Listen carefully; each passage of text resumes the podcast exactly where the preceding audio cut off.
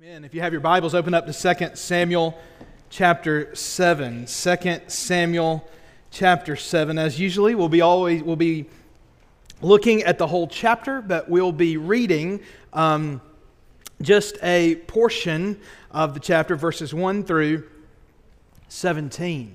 As you're opening there to 2 Samuel chapter 7, verses 1 through 17. By the way, uh, if, if you don't have your own copy of the Bible, you can grab one in the pew in front of you and open up to page 357, or the words will be on the screen. 2 Samuel chapter 7, uh, verses 1 through 17. As you're opening there, uh, let me remind you next Sunday is our fall fellowship at the farm. Bring an appetizer, bring a dessert and or a dessert, bring a lawn chair, and bring a good attitude, ready to have a good time. And so we'll go uh, out to the farm in Steele to Gulf Creek Farm. And if you don't know how to get there, if you've not been there before or have forgotten, since last year. We'll have directions available for you next Sunday on how to get there, so don't panic about that. Uh, if, if you're not going to be here next Sunday morning, but you still want to come, just get in touch with us in the church office this week, and we'll make sure you have directions to the farm, make sure you know how to get there, um, and we're going to go out there and have a good time. Games and fun for the kids, uh, food and fellowship for the adults, and a good time for everybody. So make plans to be out there next Sunday. Next Sunday. All right. 2 Samuel chapter 7. And if you would, please stand with me out of reverence for the reading of the words of our God. The author writes under the inspiration of the Holy Spirit in such a way that as the words on this page are being read, God Himself is speaking to us, beginning in verse 1. Now, when the king lived in his house and the Lord had given him rest from all his surrounding enemies, the king said to Nathan the prophet, See now, I dwell in a house of cedar, but the ark of God dwells in a tent. And Nathan said to the king, Go, do all that is in your heart, for the Lord is with you. But that same night, the word of the Lord came to Nathan Go and tell my servant David, Thus says the Lord, Would you build me a house to dwell in? I have not lived in a house since the day I brought up the people of Israel from Egypt to this day, but I have been moving about in a tent for my dwelling. In all places where I have moved with all the people of Israel, did I speak a word with any of the judges of Israel, who I commanded to shepherd my people of Israel, saying, Why have you not built me a house of cedar? Now, therefore, thus you shall say to my servant David, Thus says the Lord of hosts, I took you from the pasture from following the sheep, that you should be prince over my people Israel. And I have been with you wherever you went, and have cut off all your enemies from before you. And I will make for you a great name, like the name of the great ones of the earth. And I will appoint a place for my people Israel, and will plant them, so that they may dwell in their own place and be disturbed no more and violent men shall afflict them no more as formerly, from the time that I appointed judges over my people Israel, and I will give you rest from all your enemies. Moreover, the Lord declares to you that the Lord will make you a house. When your days are fulfilled and you lie down with your fathers, I will raise up your offspring after you who shall come from your body, and I will establish his kingdom. He shall build a house for my name, and I will establish the throne of his kingdom forever. Forever. I will be to him a father and he shall be to me a son. And when he commits iniquity, I will discipline him with the rod of men, with the stripes of the sons of men. But my steadfast love will not depart from him, as I took it from Saul, whom I put away from before you. And your house and your kingdom shall be made sure forever before me. Your throne shall be established forever. In accordance with all these words, in accordance with all this vision, Nathan spoke to David. Let's pray together. Oh Lord our God, we thank you for Jesus. We thank you for his gospel. And God, we ask you, if you would, please move among us today in order that we might hear, receive, and be changed by your word. So in Christ's name we pray. Amen. You may be seated. One of my favorite things to do, and I think it comes from Um, one of my favorite things to do when I was growing up, I love to go for a ride. I, love to get in the car and go for a ride. In fact, I love riding in the car so much. If I take Whitney to the store and drop her off at the door, I don't park. I circle the parking lot till it's time for her to come out. I just love going for a ride. It's one of my favorite things uh, to do. When I was a kid, my dad would come in. Usually it was on a Sunday afternoon, and he would say, Come on, you guys, y'all hop in the car. We're going to go for a ride. And we would go different places. Just depends on what sort of mood we were in. This time of year, though, my favorite thing to do is get in the car and go look at the leaves. You guys like to go look at the leaves? We're in a great part of the world to go look at the leaves. It is kind of a funny thing to do. Hey, let's go watch the trees temporarily die. But anyway, we, we go and we look at the leaves and see the beauty of God's creation. We live in a perfect time part of the world to do that. I love to get in the car. In fact, i have been working, looking at my calendar, um, where our kids are getting older and we're so busy sometimes we don't have good days just to go for a ride. But I'm, I'm working on it, uh, finding a good day to go do this. Hop in the car and go ride up toward Chattanooga but not on the interstate. Like to go and ride over the hills and in the valleys up to Mentone and, and through and see different waterfalls and um, um, or artists formerly known as waterfalls right now till we get some rain. But you know, we go right up through there and see all these beautiful sights. One of my favorite and least favorite stops along the way. I love it and hate it all at the same time. Is a place called the Lookout Mountain Flight Park. You guys ever been here? It's a business that specializes in hang gliding. And there on the brow of Lookout Mountain, they have, I'm a novice, I don't hang glide. I don't ever intend to hang glide. Uh, it's not something I have plans to do. But they have what they call a concrete radial launch ramp. They claim that it's world famous, and I would, it's famous in, in my nightmares. it is pretty much the coolest and most horrifying thing I've ever seen. It's basically a concrete ramp that goes straight off the edge of the mountain. In fact, I've been there before when I saw hang gliders going off the ramp. And it's just something to see somebody going off a ramp that goes off the edge of a mountain and then they just float off into the distance and my stomach hits the floor. It's miserable and awesome to watch all at the same time. I love to stop there despite the sheer terror of it because of the incredible views.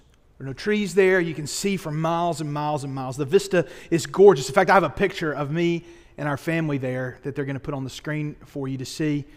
Um, there's a, a, a picture of us there. Yeah, you can see. You can see out into the distance. Now, this was two or three years ago, and you can imagine how difficult it was to make sure Jim survived that day. He's faster than I am, you know? It doesn't take much. He's fast. I was just nervous the whole time. Uh, I've gotten out close enough to know there is a net at the bottom, but who is going to go get him down there, you know, if he did happen uh, to go down there? Uh, this morning, we arrive at a passage of the Bible that when we stand on it, we can see for miles and miles and miles. Uh, we can see, looking backward, miles and miles and miles, years and years and years back, all the way back to Adam who was meant to rule over God's good creation and to be fruitful and to multiply in order that the world might be blessed. When we look back from this passage, we can see Abraham, with whom God made a covenant that through him and his offspring, I mean, this is the national identity of Israel, is rooted directly in the Abrahamic covenant and from here at the Davidic covenant this promise that God makes to David, we can see Abraham and we can see echoes of these truths.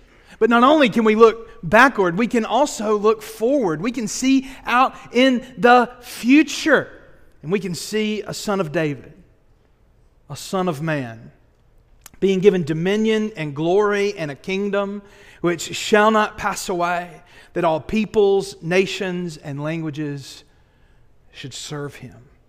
Here, in this passage that introduces us to God's covenant with David, we can see for miles and miles and miles, but most importantly, we can see God. Most importantly, here, we catch a vision of our covenant God. For all the beauty that you see, for all the wonders that you see here, don't miss the most important sight the God who makes and keeps promises. The God who, in loving kindness, is dedicated to his people through covenant. The God of Abraham, Isaac, and Jacob. In fact, he is the God and Father of our Lord Jesus Christ. In this passage today, I want to show you three truths about your covenant God, uh, about the God who is dedicated to us in loving kindness. I want to show you three truths to strengthen and bolster your faith in the God who is committed in loving kindness to his people. Three truths about God today. Isn't that what you came to church to do? To learn about God. Three truths about God today. Here's the first Our covenant God is rich in grace. Our covenant God is rich in grace. God is rich in so many things, is He not? But I would argue that there's nothing more practical, nothing more pertinent, nothing more important to each of us sitting here today than the fact that God is rich in grace. David comes to an epiphany here in verses 1 and 2 of 2 Samuel chapter 7 he realizes that he lives in a house of cedar, but the ark of God dwells in a tent. Now, David is enough of a theist and correct theologically enough to know to not say something silly like God lives in a tent. We know God doesn't live in a tent any more than God eventually lives in the temple. It's one reason why we try to be very careful. We understand what we mean when we come to church and we say, it's so good to be in the house of God. This is a house that belongs to God, but God doesn't live here. In fact, nothing lives here once you leave. Well, some things live here, I'm sure. but we pay people to try to make sure things don't live here. You see what I mean? God doesn't live here. He doesn't dwell here. He doesn't dwell in anything made by hands. But here David says carefully that the ark of God dwells in a tent. Well, on the surface, nothing makes more sense than this reality, right? The king ought not to live in a house of cedar and have more seeming honor given to him than the ark of God. It's more important. So, in order to show how important God is to us, they, uh, David goes to Nathan the prophet and he says, This is what I plan to do. And what does Nathan say? Well, that's a great idea to me. Makes a lot of sense. Wasn't going to say anything because, you know, it's not really my place, but uh, let's go for it. God's with you. But that night, it turns out the Lord had other plans. Uh, God comes to Nathan in a vision in the night, in a dream, and he makes clear to him several things. First of all, he makes it clear in the first verses here that he has not requested that a temple be built. It's interesting that God is making it so abundantly clear he's not a prima donna. Now, why is God making this so clear? Why, why is it so important to us to know that God didn't request in this way? He's not complaining, He's not asking for a house to be built, because it would have been normal for a king, any king in David's day and age, as a tribute to the God who gave him the success he gave him, to keep him happy, to give him a house, to create a temple to worship that God there. And again, once again, what God is doing is drawing a line between him, the God of the universe, and all these local gods. See, I don't need to be treated like these. I am not implacable. I, I am not requiring or requesting to be treated in these ways. I never asked for this. This isn't what I want. He begins with that, but then he bookends this conversation with David in verse 11 with an interesting phrase I will build you a house. I will build you a house. Does that mean David's like one of these uh, prosperity preachers? I saw one the other day talking about how expensive the house he lives in is, and well, you've built a house, but I'm going to build you a better house. No, this is a play on words, an intentional play on words in Hebrew, because the word house doesn't just mean a place in which you dwell. A house also means a dynasty. It's a reference to descendants, the house of David. You've probably heard house used in that term, in terms of dynasties throughout history. That's what God's telling David. He's intentionally using a play on words. You think you're going to build me a house, but in reality, I'm going to build you a house. The astute reader recognizes that God must not mean a, a palace because David already has one. Uh, this is not the time, in other words, for David to do something for God. It's time for God to do something for his people through David. It's not about what David can do to make God happy. It's what God can do according to his own pleasure for the benefit of his people and ultimately for the benefit of the world. But I want you to notice something that David does. In the process of, I mean, God does, in the process of initiating this covenant with David, the Lord reminds him through Nathan of who he is. He reminds him that he's a God of grace. As God is initiating this covenant, he wants to make it so clear to David I am a God of grace. Let me just show you a few examples. In verse 8, he says, I took you from the pasture. I took you from shepherding sheep, and now you are a shepherd over my people Israel. In chapter, I mean, in verse 9, first part, he says, I have been with you wherever you went, and I have cut off all your enemies. God's reminding him by his grace, he gave David victory in battle. He tells him, I will make for you a great name. It's not for David to make for himself a great name like the world has, but God is able to do that. And then he says in verses 10 and 11, I will appoint a place for Israel and plant them. And he goes on to say, I will give them peace and give them rest from their enemies. Do you see what it's about here? It's about what God, God, God, God, God will do for David and his people.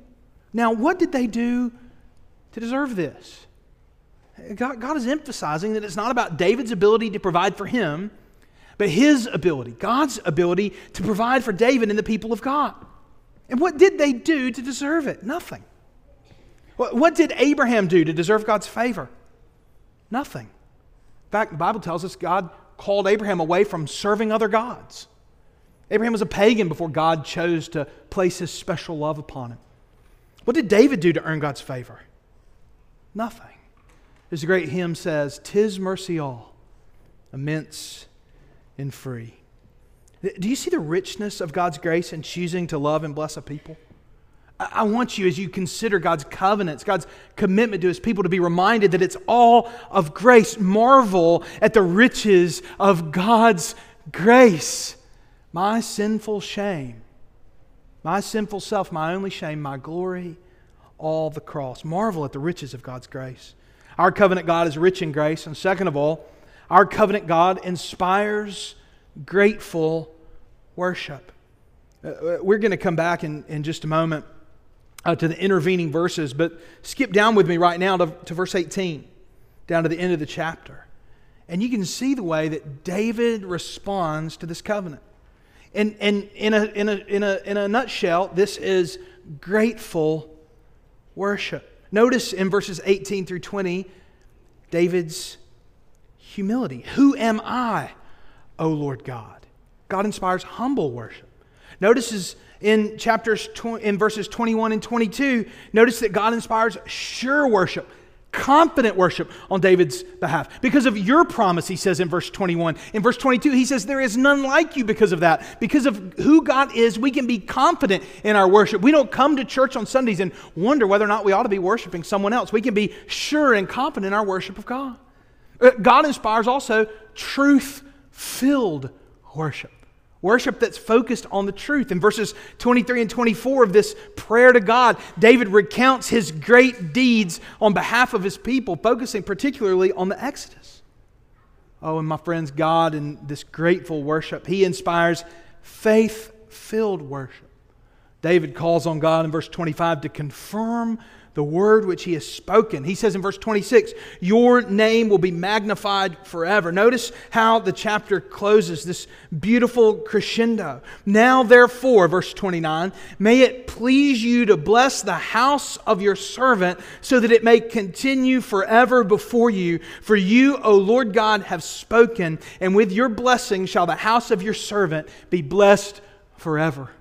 You can't talk about forever without faith. Because we can't see forever, can we? By, by our very nature, we are finite, aren't we? And so we really can't know forever. We'll never get to the end of forever.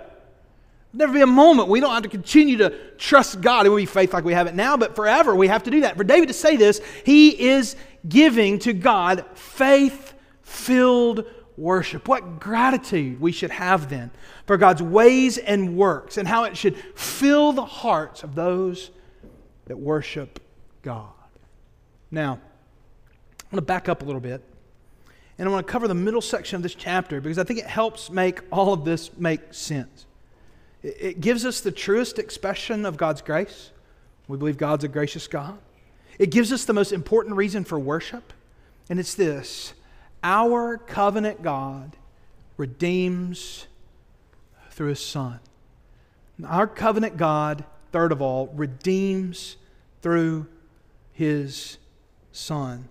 I want you to notice again, one more time, what God says to David in verse 11 I will build, I will make you a house. The Lord will make for you a house. Now consider this for just a moment. When your days are fulfilled and you lie down with your fathers, I will raise up your offspring after you, who shall come from your body, and I will establish his kingdom. Now consider for a moment what God has already given David. He's given him kingship over both Judah and Israel, has he not? He has given him the capital city of Jerusalem. God has allowed the ark to be brought there to Jerusalem. And so now God has given David, his appointed king, a dominion, a place to reign. And now God is giving him a dynasty. He says, I will build you a house. But what is God doing here? Uh, why delay this? Uh, later passages of the Bible give us a little more information practically. As Solomon is taking the throne, the Bible practically says David wasn't allowed to build a house because of the great war that he had to wage. But here, the only reason given is it is time for God to build David a house. You see, what God is teaching David here and what God is teaching us that this isn't about palaces, it isn't about temples. It isn't even really primarily about this singular place, but it's about God bringing about a program that he started when he spoke the world into existence, when he cultivated a perfect garden, when he put his representative king there in that garden and told him to be fruitful and multiply and to cultivate the garden in such a way that eventually we recognize the glory of God would have covered the earth like the waters cover the sea. And here, God in this mountain on Zion is placing a new king through whom, like Abraham, all the nations would be blessed. This isn't about palaces it isn't about temples. This is about a dynasty for the dominion that God has given David. This is God renewing the world after the fall through sin. But think about it for a moment. Verses 12 and 13, chapter 7. The Bible makes it so clear. I will establish his kingdom, and he shall build a house for my name, and I will establish the throne of his kingdom forever. Here's the problem David's descendants eventually lose dominion. First, they lose Israel, and eventually, they lose Judah. Around 500 ish BC, there is no longer an heir of David on the throne. And even when Israel is able to go back to Israel, even when the Maccabees take over, those aren't people from the tribe of Judah, those aren't descendants of David. I ask you this question Does God actually keep his promises? Mean, God says that one from David's body will be on the throne forever. Brothers and sisters, as we stand here on this hill looking out over this vista, can you look just a little further?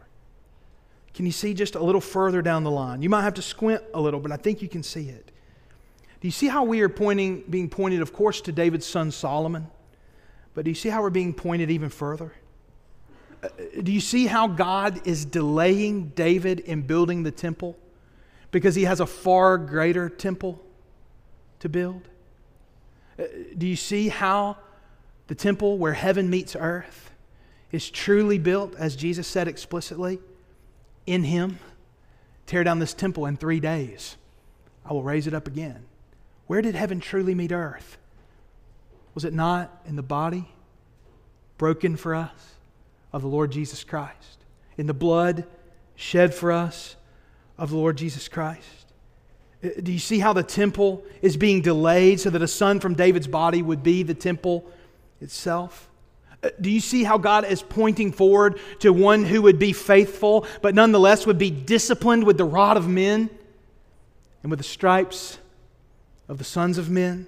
Do you see how God is at work to build a kingdom that lasts forever through his very own Son, our Lord Jesus Christ? And on the day when the Holy Spirit came rushing onto the very people of God, one of God's appointed apostles, Peter, says to his countrymen, I can testify to you that David was dead and was buried, and that his tomb is with us until this day. But God has appointed Jesus, whom he raised from the dead, as both Lord and Christ. Can you see it? Do you see what God is doing? Do you see the way that God is building a dominion and a dynasty that's far greater than what we could imagine there in Jerusalem, far greater than what we could imagine in Israel? Do you see how God is at work through the true and better Adam, through the true and better Abraham, through the true and better David, our Lord Jesus Christ, to build for himself a people? And can you look forward in faith? And can you see the way that when Jesus returns, the glory of God will cover cover the earth like the waters cover the seas. And, brothers and sisters, his kingdom shall have